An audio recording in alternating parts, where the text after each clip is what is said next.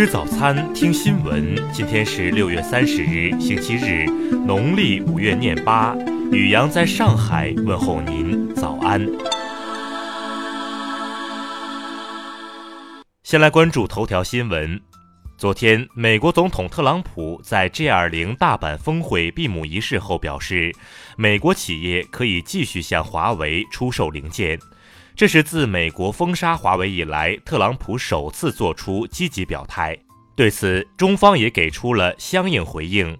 中国外交部 G20 特使、国际经济司司长王小龙表示，如果美方说到做到的话，我们是欢迎的。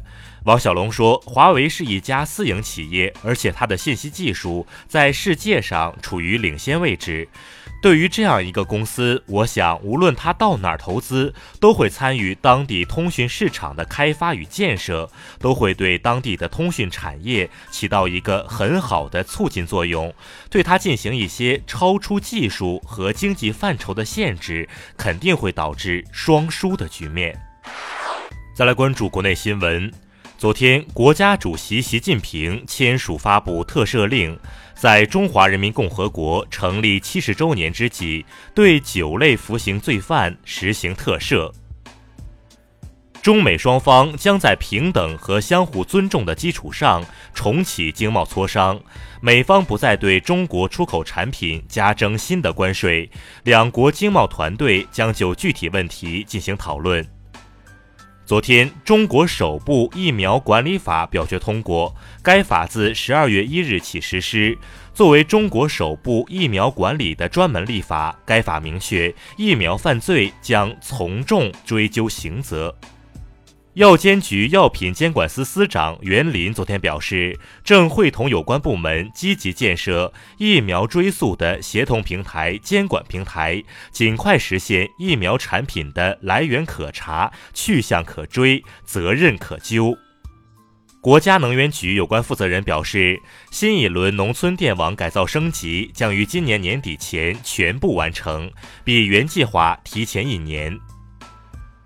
昨天下午，一辆载有中国游客的大巴在泰国清迈发生翻车，目前事故共造成四人受伤，其中三人伤势较严重。据媒体报道，未来软件发展副总裁庄丽已于近日离职，该公司北京和上海两地的软件团队将拆为双线汇报。青岛地铁一号线施工方自我举报事件风波再起。昨天，施工方负责人再自曝，除偷工减料外，施工工艺也有问题，钢筋从焊接变成了绑接。再来关注国际新闻。英国首相热门人选鲍里斯·约翰逊当地时间二十八日表示，拒绝排除利用英国议会休会，在没有议会表决的情况下实现无协议脱欧的可能性。二十八日，美国加州一名联邦法官作出裁决，禁止特朗普政府动用数十亿美元的军事资金，在美国南部边境修建隔离墙。土耳其总统埃尔多安二十九日表示，购买俄罗斯 S 四百导弹系统的交易没有遭遇任何挫折，预计将在七月上旬完成支付。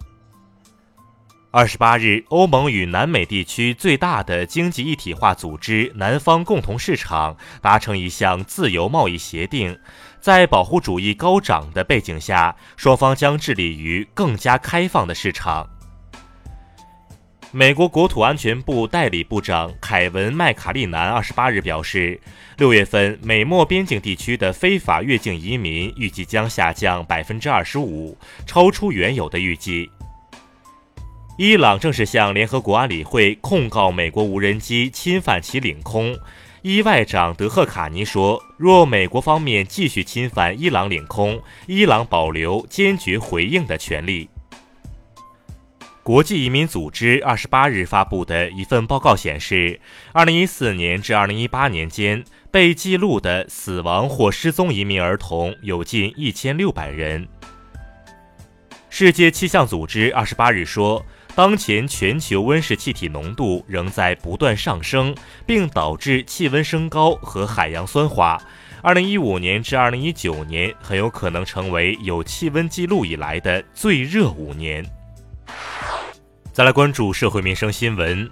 五月二十九日，四川一男子何某某因五元车费与公交车司机发生争执，殴打了四名乘客，并拉拽方向盘，扬言要死大家一起死。日前，何某某已被批捕。二十七日，珠海一宝马女车主违规停车，堵塞大厦出入口，保安要求其退让，双方发生口角后，女司机对保安大打出手。目前，女车主接到民警传唤，接受调查。近日，上海一女子张某乱穿马路被交警拦下，为抵抗执法当街大喊，还发帖诋毁民警。目前，张某因实施诽谤被警方依法处以行政拘留八日的处罚。近日，邯郸交警拦截一辆逆行卡车，经检测，驾驶员血液酒精浓度高达三百五十六毫克，超出了醉驾标准四倍。其自称边喝酒边开车。目前，该男子已因涉嫌危险驾驶被刑拘。近日，南阳一男子秦某发生交通事故后，为保全驾驶证不被吊销，竟让侄子顶包，又找来三人作伪证，但在警方侦办中被发现漏洞百出，最终五人被刑拘。再来关注文化体育新闻。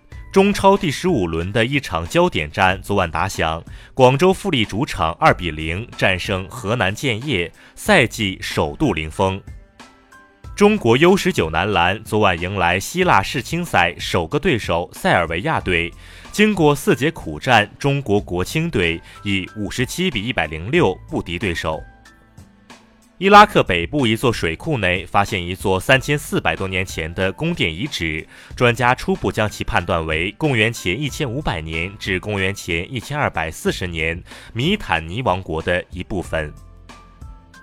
二十八日，埃及文物部宣布，古埃及第十二王朝法老辛努塞尔特二世的金字塔正式向游客开放。